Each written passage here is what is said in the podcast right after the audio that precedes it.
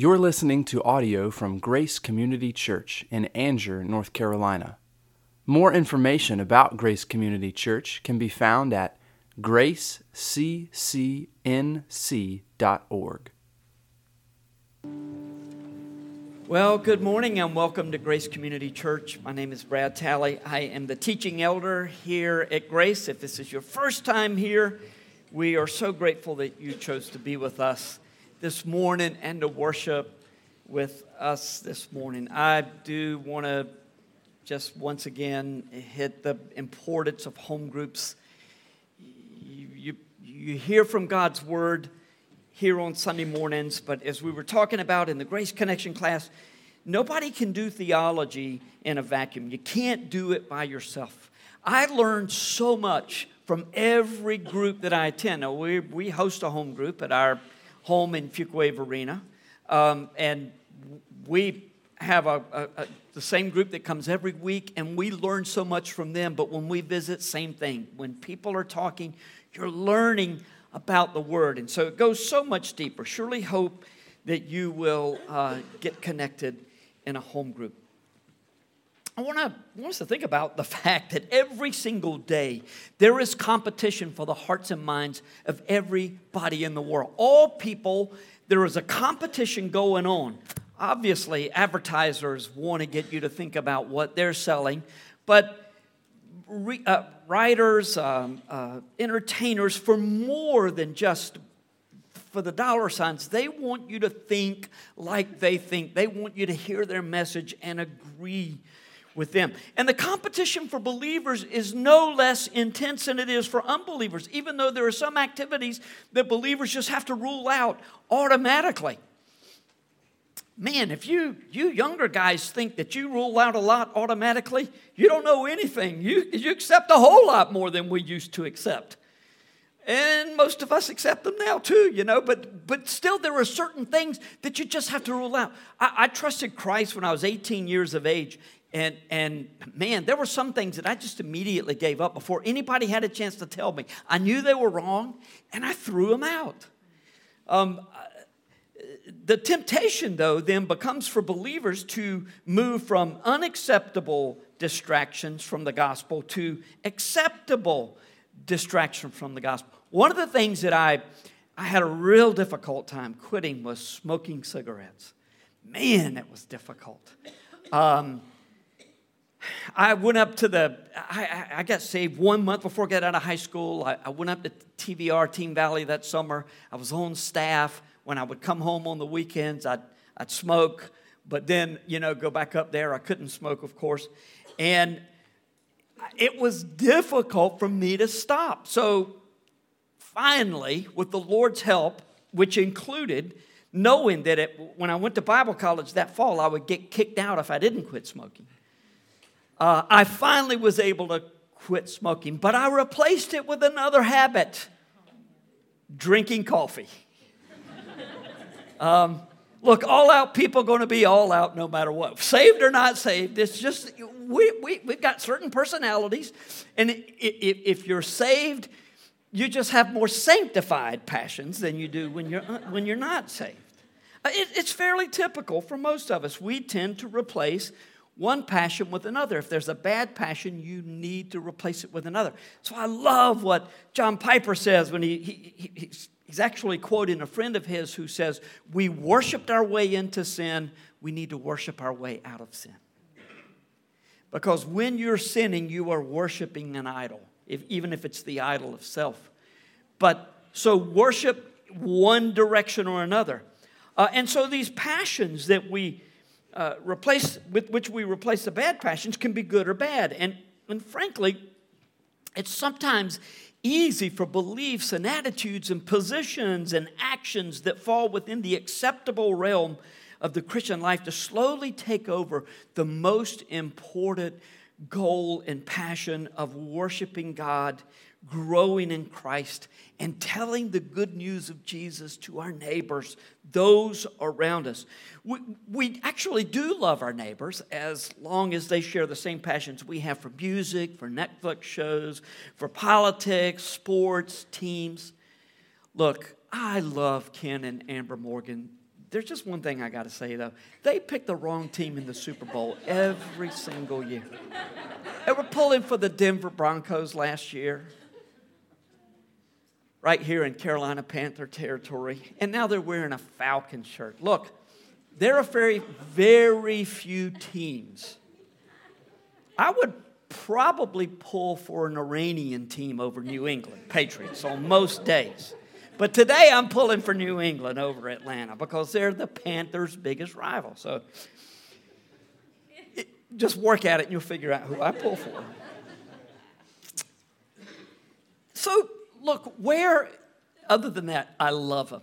I love Ken and Amber. And they both have military backgrounds, so I better be quiet. Uh, so, so, where on your scale would your passion for seeing the lost come to Jesus land. See, once again, when we're first saved, we want everybody to be saved. Man, I, I would witness to a telephone pole right after I first got saved.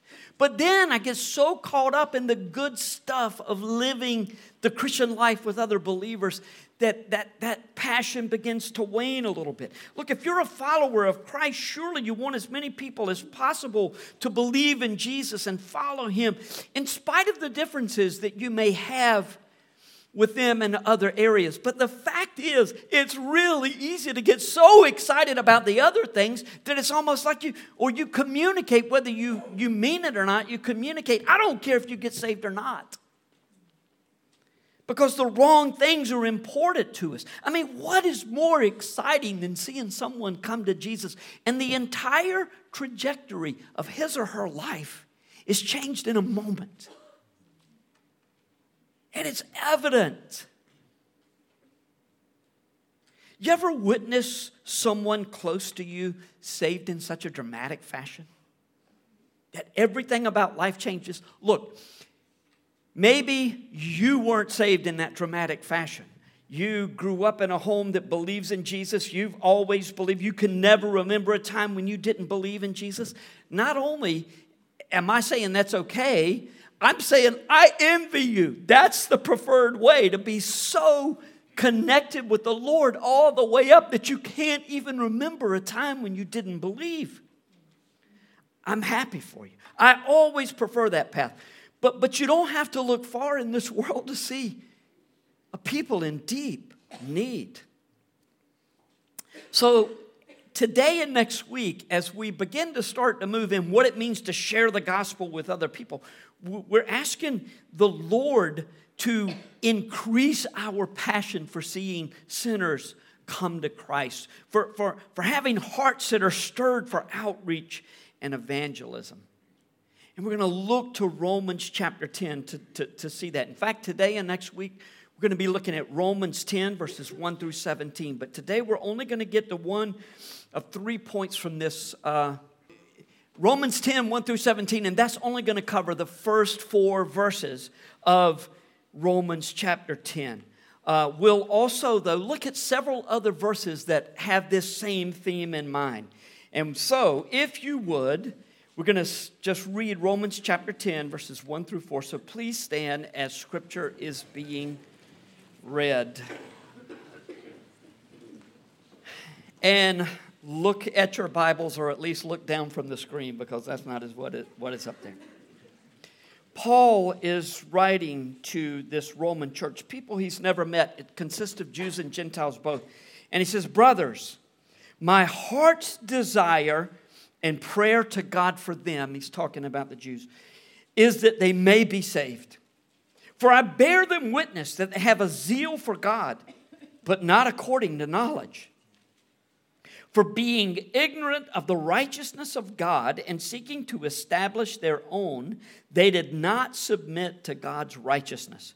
For Christ is the end of the law for righteousness to everyone who believes. These last two verses that we won't be looking at again much. Just tell the gospel that we've been studying these last many months. For being ignorant of the righteousness of God and seeking to establish their own, they did not submit to God's righteousness. In other words, they didn't submit to Christ. For Christ is the end of the law for righteousness to everyone who believes. Let's pray. Well, Father, um, we are so thankful that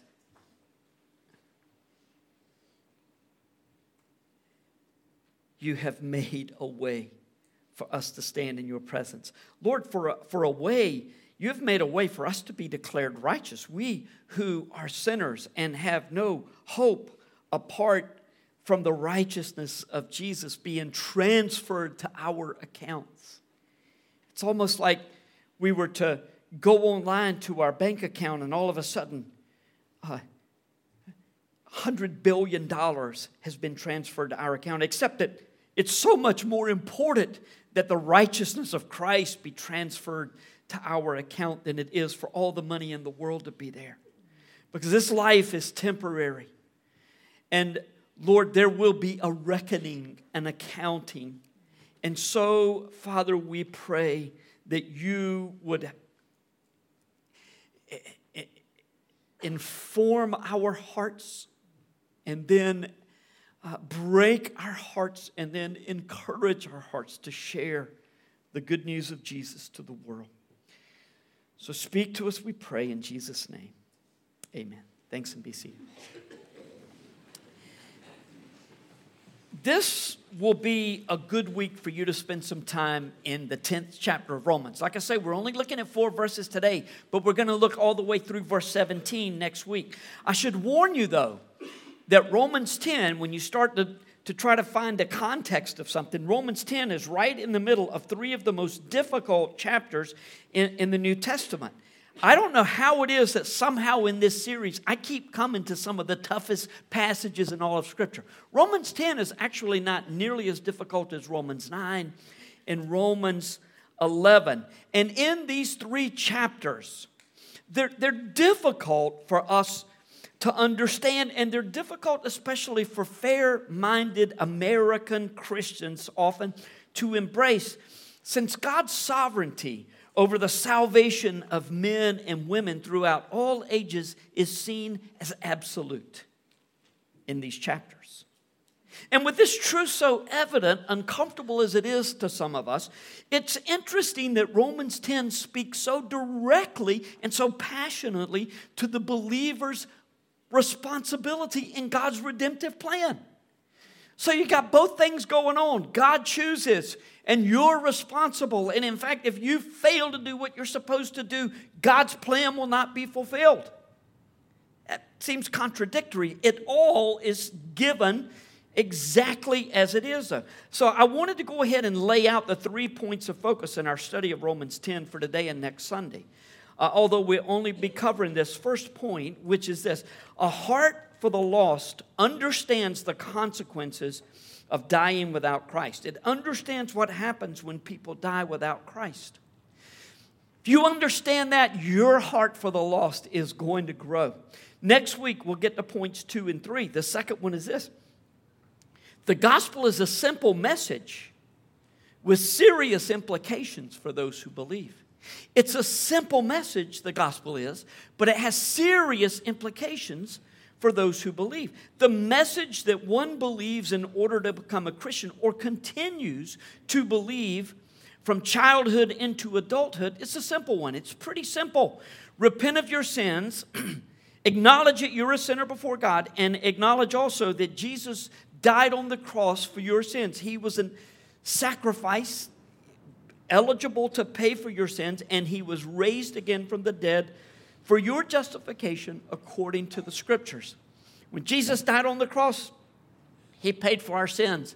When he said, It is finished, the Greek word is tetelestai is used. Man, I'm out here now, and I, now I got to keep going. Tetelestai is used, it's in the perfect tense. That means that it's an action that was completed in the past, but it has implications to the present, present time of the writer, but since Scripture is eternal, it's it means something right now. Jesus said, It is finished. And that word could also be translated paid in full. Now, Jesus spoke in Aramaic, the writers wrote in Greek. They were making a very specific point. When Jesus died, he was saying, sins are paid in full. And it, it's finished. He gave up the ghost. So, what happened then? He was raised from the dead, and God was saying, I am pleased with your sacrifice. When you, when you repent of your sins and when you believe that Jesus died in your place, you become a Christian. It's, it's a very simple message, but it is no casual decision that you make when you believe. It requires everything, and I mean everything of your life. Everything about life is different from this point forward. No longer do I belong to myself, I belong to Him, but I do so gladly with gratitude for what He has done for me. So it is our responsibility as believers not to complicate this message and add to the gospel, like we talked about last week, nor to mitigate it in people's mind to say, oh, it's really not that big a deal. You just believe and, and everything will be okay. No, Jesus, you accept, you receive Jesus as Lord when you come to Him. So, we don't want to in any way soften, lessen, mitigate the profound implications of following Jesus. Then the third thing we're going to be talking about is if we do not take the gospel message to the lost, they will not hear, nor will they be able to believe. Is God sovereign over salvation? Yes. Is this true? Yes, it is. We'll see it in Romans 10 very clearly. They will not be able to believe if we don't take the message to them. So, if God is indeed sovereign over redemptive history, then what's the big deal if I stay on the sidelines? Romans 10 addresses this question at a shocking level. If you don't have a passion for sharing the gospel with those who don't know Jesus again, spend time in Romans 10 this week and ask God for the to give you that deep passion for those who don't know him. It's kind of like, look, I know a lot of you it, you're reluctant to ask God for the passion because you think He's going to make you do something about it. It's, I heard the other day, one third, one third of the people in this country don't go to the doctor because they're afraid of hearing bad news. How crazy is that? Well, it's not that crazy. Apparently, I'm part of that one third. I don't want to hear the bad news. And then when I go, it's never bad news anyway. So but you're afraid that God's going to make you do so. Listen, God is going to give you the privilege of doing that. Well, today in Romans 10, verses 1 to 4, we're going to look at that first point. A heart for the lost understands the consequences of dying without Christ. It, it's time to look again at our text in Romans 10, taking just a few moments to understand the Apostle Paul's thoughts at this juncture of the book of Romans. You know, it's like in, in the first eight chapters, I used to hear people say Romans 8 is, I think, is the greatest chapter in all of Scripture. And I thought, Romans 8's great, but I don't know that I'd call it the great. I think Romans 8 is the greatest chapter in all. I mean, it's just the more you understand about what God has saved you from and what He's given you in Christ, it is magnificent, Romans 8 is. It addresses so many parts of the Christian life and God's kindness to us in so many ways and our hope that we have in eternity. And, and, and then Paul comes to chapter 9 and he's saying, But look, my, my Jewish brothers and sisters don't, they don't get it. And it breaks my heart. He lamented Paul lamented the reality that the very ones who should have been the first to believe in Jesus, the Jews, refused to do so. So now the gospel has been open to the Gentiles. Look, I'm, I'm not going to develop this thought. I just don't have time. Talked a little bit about it in Grace Connection this morning. But this is what I see every week, week in and week out when I study Scripture. God is a God of symmetry. Look, I'm not, I'm not a mathematician. I guess I have a little OCD in me. I, if you're visiting in our home and I see a picture that is crooked, I'm going to get up and go adjust it. I really work hard at not adjusting the pictures in your home when I come to visit, but I fail sometimes.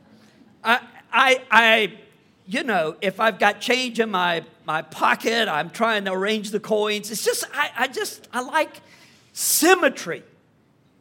And you see it in Scripture at pretty deep levels, week in and week out when you. And so the Jews no longer believe, and it opens the way for the Gentiles. What does that mean? I don't know. I know God is a God of symmetry. And, it's, and it had to be that way. In Romans 9 through 11, Paul reminds his mostly Gentile readers that when the Jews fell into unbelief, the way of salvation was open to Gentiles, and he was essentially saying, Don't get proud. Do not any of us get proud about, well, I had good sense to believe. No, you didn't. God was merciful and gracious to you. And that's why you believe. Jews and Gentiles alike, though, were saved in the same way, calling on Jesus to save them. Romans 10, verses, verse 1.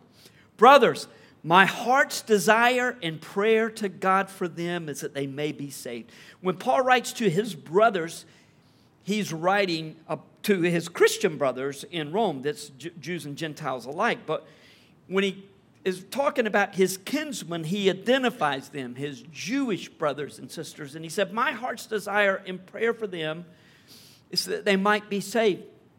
Now, if you have an NIV, your translation says that Paul is praying for the Israelites to be saved, and Israel is designated in the King James.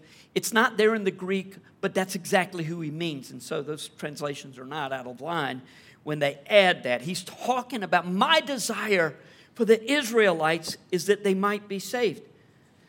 Um, why would Paul pray for anyone to be saved?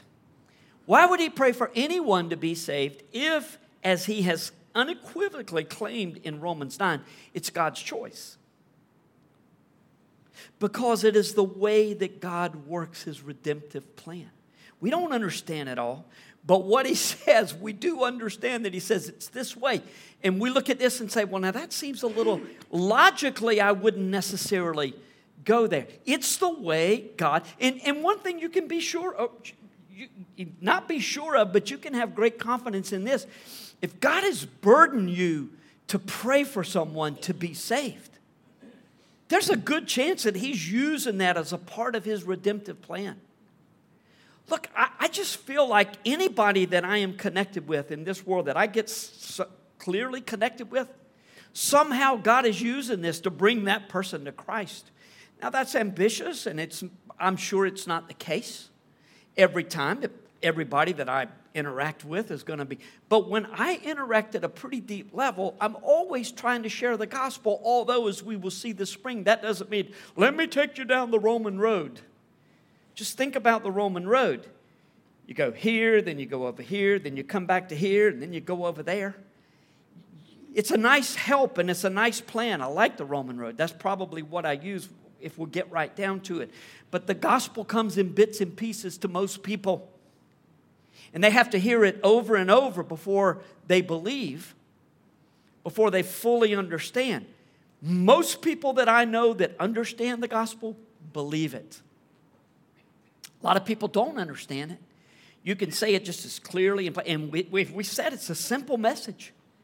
But you go down the Roman road and say, Now, do you understand what it means to be a Christian? Yes, you just do the best you can, hope everything will be all right. They don't get it. So when God opens somebody's eyes, and when you're connected with people, you're probably a part of that plan. Talk to them, pray for them. God has called us to pray.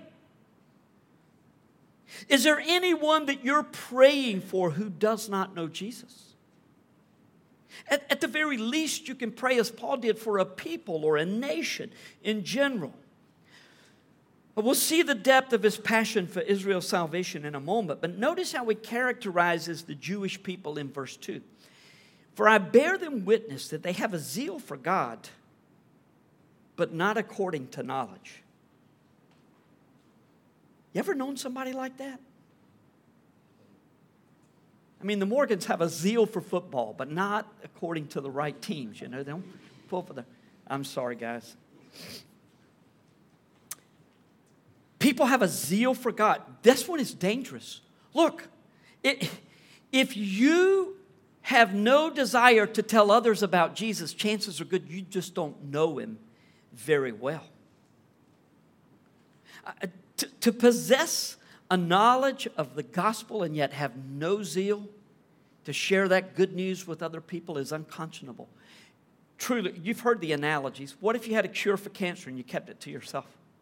You got something that's way better than a cure for a cancer, way more important than a cure for cancer.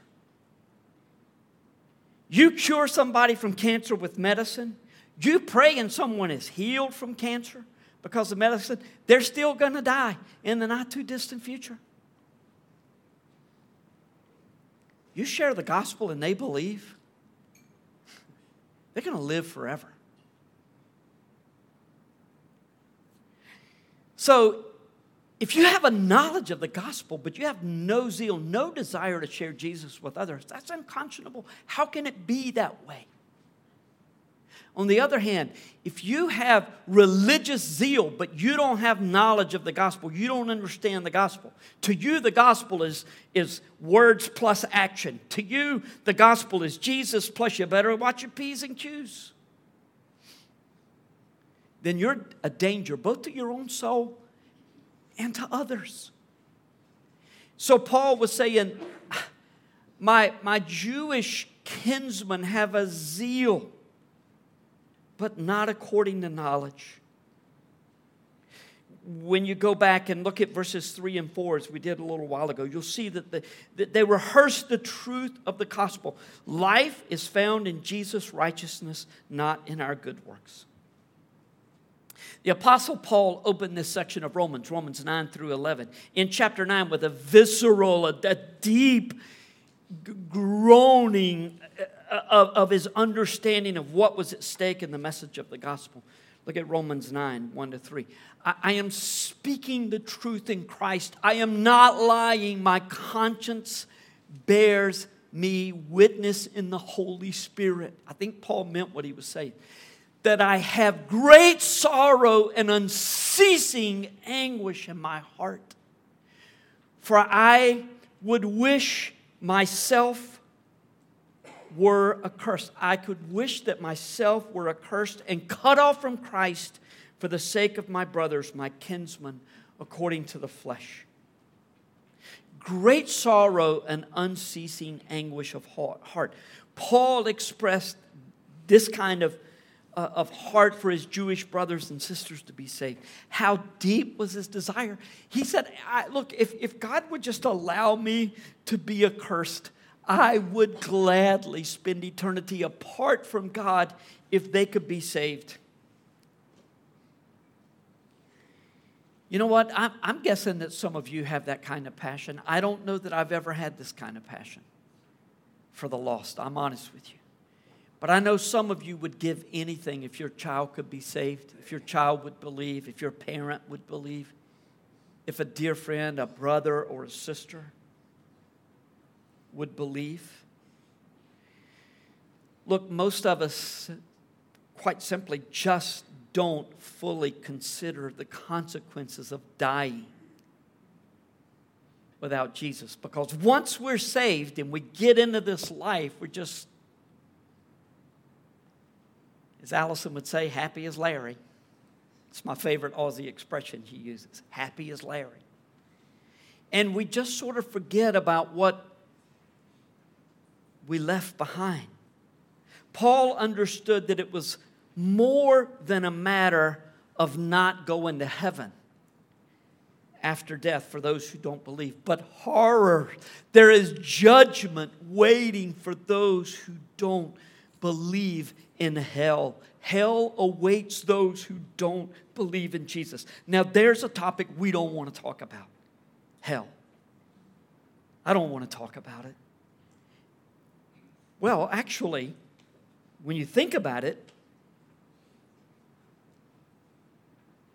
if we don't talk about hell, then maybe, just maybe it doesn't exist. And, and, and maybe what you believe and how you behave means a whole lot more in this life than it does in the next life. That's a lie from Satan. It's a lie from Satan to think that what happens next week, next year, next election cycle is more important than what happens in eternity. David was talking about this recently, the, the, how theologically minded worship leaders and hymn writers are talking about how there's this realized eschatology in hymns today. In other words, everything I have in Jesus is all I need right now. Whereas it used to be, everything I have in Jesus is going to mean everything for eternity. And one day when we stand before Christ, then that's what really matters. And if you don't think that, it really doesn't matter how you live. Well, of course it matters. Of course it matters. But it needs to be focusing on this, it needs to be focusing on that. Not so much about the gospel, a little bit more living. How about that? Live the right way. Look, it's not true that we don't want to believe in hell. We just want to believe it our own way. What do you hear? You ever hear this? Well, there's a special place in hell for people who fill in the blank. Interesting, isn't it? Not only do we create God in our own image, we create hell in our own image or according to our desires. So, if my focus is right here on this earth today and never on heaven, then I don't have to worry about hell. And I can use it to just bolster my particular position and say, if you don't do this or you do that, then there's a special place in hell for you. Look, in both the Old Testament and New Testament, God is described as a God of mercy and of wrath. It's not like the God of Old Testament was a God of law and anger, and in Jesus we see this meek and mild side of God. I'm always surprised and a little bit amused when people speak of Jesus as all love and no judgment. And I hear it a lot. Oh, if we just all love like Jesus did. It, you, apparently, you weren't a Pharisee in that day, you know, when Jesus was calling you a snake and a whitewashed tomb and and, and stuff like that. I, I, just don't see that particular Jesus in the Gospels now. It's a Jesus of love, of deep love and compassion and care for people. But his compassion led him, moved him to speak about the consequences of, without, of dying without believing in him. So, Jesus talked about hell. In fact, Jesus talked a lot about hell. Why? Because he was mean and judgmental? No, because he loved his creation. He wanted them to know of the judgment waiting for those who rejected him. Did you know this? Jesus spoke of eternal judgment more than any of the Old Testament prophets, and he did so in many different contexts. Luke 9 is one of the 11 places in the four Gospels where Jesus compared hell in the valley uh, to the valley of Gehenna outside of Jerusalem. It's a, it's a place where child sacrifices had, had taken place in the Old Testament. Uh, it was like the old trash dump. Just, just for point of reference, how many of you went to the old, this is for older, older people. Now, excuse me, more mature people in our, our, our body. How many of you went to the trash dump and practiced your rifle shooting skills on rats that were at the trash dump? Uh, none of you. Okay, that. Forget I ever said that. Uh, well, I used to do that in Fuquay. Um, oh, down there, I can't think of the name of the road right now, but there was an old trash dump, and, and it was always burning, stunk like Dickens. It wasn't like the landfills of today; they stink too. But, but, but, but there were rats all over the place, and people would go down and take 22 and, and, and practice shooting uh, down there. That was acceptable in the day to everybody. Um, so here's a trash dump outside of Jerusalem, and the fire is always burning. And the Romans, in their mass crucifixions, look, if you, if you have a loved one who receives the death penalty and they're executed, you're going to go get the body and you're going to give them a proper burial. In that day, if, if someone was executed by the Romans and you went and asked for the body, you were suspicious. Like, what, what connection do you have there? So people wouldn't claim the bodies and they would throw them on these trash heaps. And This was a horrible picture. Was a horrible picture. It was a place of burning garbage and burning sewage and burning flesh where worms and maggots never stopped doing their work. And so, this is what Jesus says in Luke 9 47 and 48. If your eye causes you to sin, tear it out. It is better for you to enter the kingdom of God with one eye than with two eyes to be thrown into hell. That word for hell is Gehenna. 11 times it's recorded in the gospel. Jesus talks about Gehenna, where the worm does not die and the fire is not quenched. So when Jesus preached about hell, it was a warning for those who didn't believe the promises of God. And it was like a parent that takes a child's hand and puts it close to a burning stove and says, or a hot stove, and says, That's hot. Don't touch it. It's hot. Stay away from that. So Jesus is, is warning them about hell. Did, did, did he consider it necessary to preach this so that those who had strayed from the path might get back on the right track because look, they were all Jews, right? They were God's covenant people, and we're all, we're, look, we're Americans, right? Christianity is our religion, not as much as it used to be, but, but really, you got to understand that this is who we are. So we're okay. We start off okay, and as long as we, no. We all start off in the wrong place. John 3:36 says this, whoever believes in the Son has eternal life. Whoever does not obey the Son shall not see life, but the wrath of God remains on him. John 3:18 says, if we don't believe, we are condemned already. He that believes in the Son is not condemned. He that doesn't believe in the Son is condemned already. It's the default position. So when someone says, well, I just can't believe God would send a good person like that to hell. The question is, not arrogantly, but the question is, are any of us good, really? Are there any good people? Just before Jesus was crucified, he lamented over the lost state of the Jewish nation.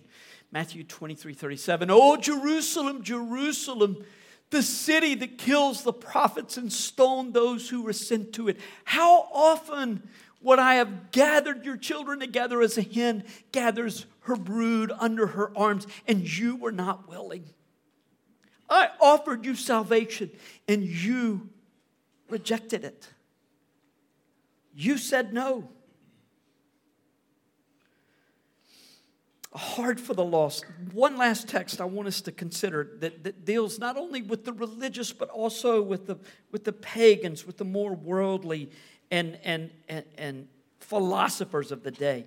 And a text we'll consider, surely consider more fully down the way is Acts 17, where Paul's grief is recounted when he went to the ancient uh, center of philosophy and wisdom in Athens. And in verse 16, it says, Now Paul while Paul was waiting for them at Athens, his spirit was provoked within him as he saw the city was full of idols. It just, like, I'm so sad. So, what was his response? Verse 17. So he reasoned in the synagogue with the Jews and the devout persons, and in the marketplace every day with those who happened to be there. Some of the Epicurean and Stoic philosophers also conversed with him.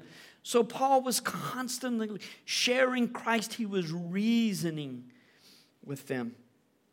The, the pattern for preaching and witnessing in the New Testament seems to include a great deal of reasoning with lost people. Most of the direct stuff you see was apostles interacting with the Jews who had all of the Old Testament, all the promises that had pointed to Jesus. And not only did they reject it, they, they hung Jesus on a cross. They had to do it indirectly with the Romans. But anytime you see Paul or the other apostles interacting with people that don't know Christ, they're preaching boldly, but they're also reasoning and trying to help them to understand. Uh, there, look, there's no one correct way to share the gospel. Jesus seems to have never used the same method twice. his interaction with every single person was different. I mean, much of the command for witnessing in the epistles seems to be responsive in, in, in, nature. Live in such a way that, that people will want to know what is different about you. It's rarely forced. It's kind of like when you get the opportunity, you earn the right to share the gospel, and then every chance you get, you do at least a piece of the gospel. Be prepared to tell people who want to know what is it that's different from you and about you. And look, you may, you're going to get hard times if, if you're different from everybody else at university or in public school or at, at, at, a, at a job where people love to party but don't really care about spiritual things. They're going to call you different, all right, but sooner or later somebody's going to want to know what's that about? Be ready. We'll get to all of these themes in this series, but we need to begin with a broken heart over the lost state of people uh, who die without Christ. So, very much is at stake. Let's bring three brief points of application from today's message. First, ask God from Scripture to give you a broken heart for the lost. Don't try to work this up on your own. In fact, don't try to work anything up on your own. When you hear people say, look, I, I, I, I don't care that much about Scripture, but I just love praying and the Holy Spirit ministering to me. Theologically, just think it this way don't separate the Holy Spirit and Scripture. He's the author of Scripture, He's the one that, and those are God, that's God's word to us. I'm, I'm happy if you like to pray, just don't make the mistake of saying, the word's not all that big a deal, but my personal time with God. Look, we all get a personal relationship with God, but nobody gets a private relationship with God. Understand that? You don't get a private relationship with God. You do get a personal one, but it comes through the Word of God. So don't try to work this up. Just look at Scripture, be in the Word. The Word itself will begin to change you. The prophets in the Old Testament, Jesus in the gospel, Gospels, the apostles in the epistles. I like the way that sounds. The apostles in the epistles, everywhere in Scripture, you see God's heart for all men to know Him through believing His promises, which culminate in the New Testament with the gospel. And you also see the dire consequences of not believing. If only we cared as much about the need for sharing the gospel as we do about our team or our show or our calls. Second, incorporate prayer into your prayer life for those who don't know Jesus. Incorporate that into your daily prayer routine. And that's assuming, of course, that you have a routine and that you know lost people. And if either one of those is lacking, get with it. Last, and where we'll begin next Sunday, ask God for the courage to tell the truth to those outside of the covenant family of God. See, what we're tempted to do is to tell those around us, hey, it's just really cool if you be a Christian. And it is so cool and it's wonderful. And, and maybe let them discover that by inviting them to church or inviting them to a home group or a Bible study that you're doing somewhere. But tell the whole truth to people or make sure they get to hear it in some form or fashion. We don't really like to talk about judgment, do we? I mean, even if we want to share the good news with people, we want to skip the hell part. And as I've said before, and I'll say again in this series, people already get a lot of that. You don't have to major on it. This the, the thing that I'm talking about today and next Sunday is really as much for our benefit as it is for anybody else. We need to understand the consequences of what it means to die without Christ. Deep down, most people understand there will be an accounting for this life at the end. But when you say it out loud, it's not going to make you popular. Jude, Jude seemed to indicate in his brief letter that there's a time for preaching the hell to the lost and a time to be more gentle in your approach. So, how do you discern when is right to, to preach judgment and, and another time to preach grace and mercy? Look, the more you know about the gospel, the more time you spend in the Word and you immerse yourself in the gospel, And the closer you are in your walk with the Lord and, the, and you're led by the Holy Spirit, you care deeply about others, then you'll be a lot closer to knowing.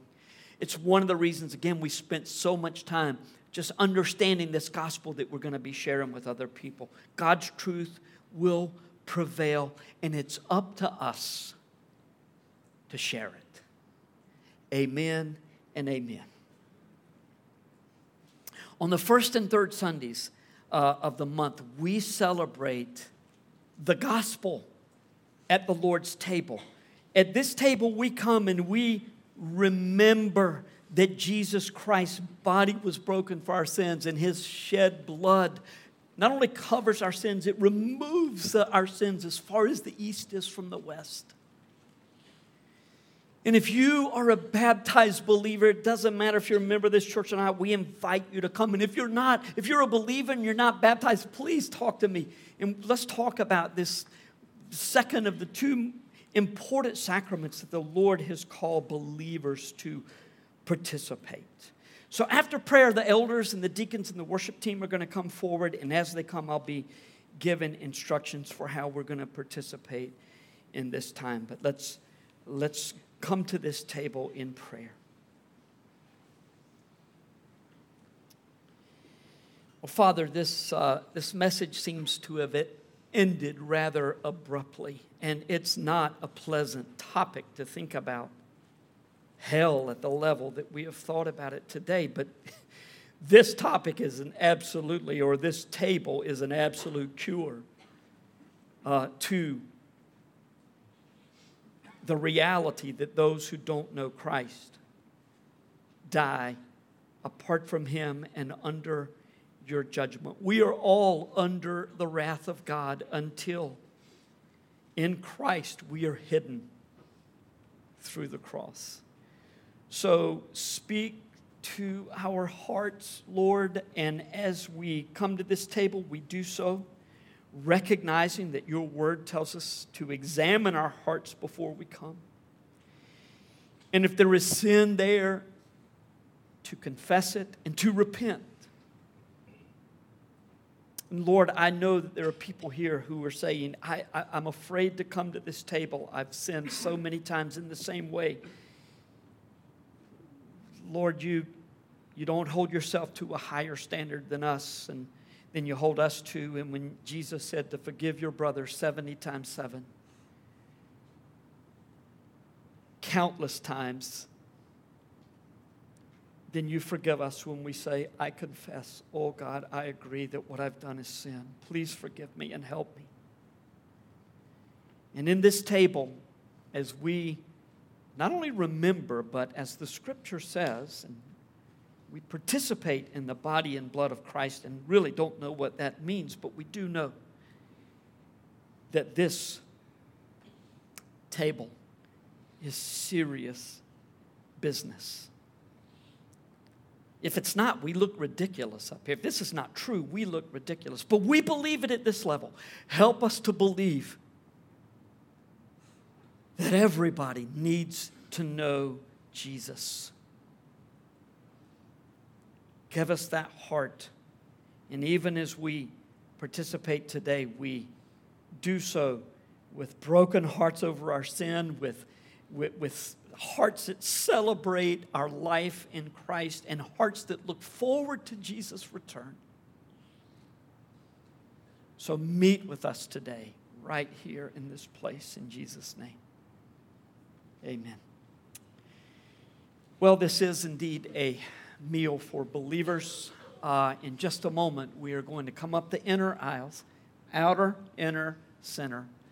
And we're going to come down the inner aisles, partake at the station that is in front of you of the bread and the juice, uh, representing the body and the blood of Christ. And then um, go back up the outer aisles or back up the center aisle. So we'll come down the inner go up the center or, or go back up the center or the, the outer aisles. Jesus um, instituted this meal on the night that he was betrayed. And we're told now, as they were eating, this is from Matthew's gospel. Now, as they were eating, Jesus took bread and after blessing it, broke it and gave it to his disciples and said, Take, eat, this is my body. And he took a cup, and when he had given thanks, he gave it to them, saying, Drink of it, all of you, for this is my blood of the covenant, which is poured out for many for the forgiveness of sins. I tell you, I will not drink again of this fruit of the vine until that day when I drink it with you new in my Father's kingdom. We look forward to that day when we celebrate all the time in the presence of the Lord. And this is the whole story. We, we look back, we look to the present, we look to the future. We, we live in the present and we look to the future when we will be with Him for eternity. want to pray uh, for these elements, and then the elders will first serve themselves, and then they will um, indicate when you are to come forward. You can partake in the front, or you can take it back to your seat, either way. Father,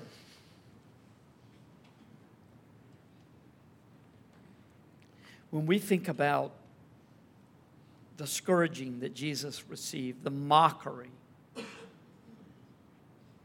that was thrown his way, when we think about excruciating pain, in fact, the word comes from the crucifixion, excruciating pain of the crucifixion, we think about what a beautiful thing Jesus did for us. That was nothing in his heart compared to the anguish of our sin being put upon him and his father turning away, and the wrath of God being poured out on the Son. That's what Jesus did for us. And today, as we come to this table, we do remember with grateful hearts as well as broken hearts. And we pray that you would bind us together even as you bind us to yourself at this table. In Jesus' name, amen. Thank you for listening to audio from Grace Community Church, located in North Carolina. Feel free to make copies of this audio content to share with others, but please do not charge for those copies or alter the content in any way without permission. For more information about Grace Community Church, go to graceccnc.org.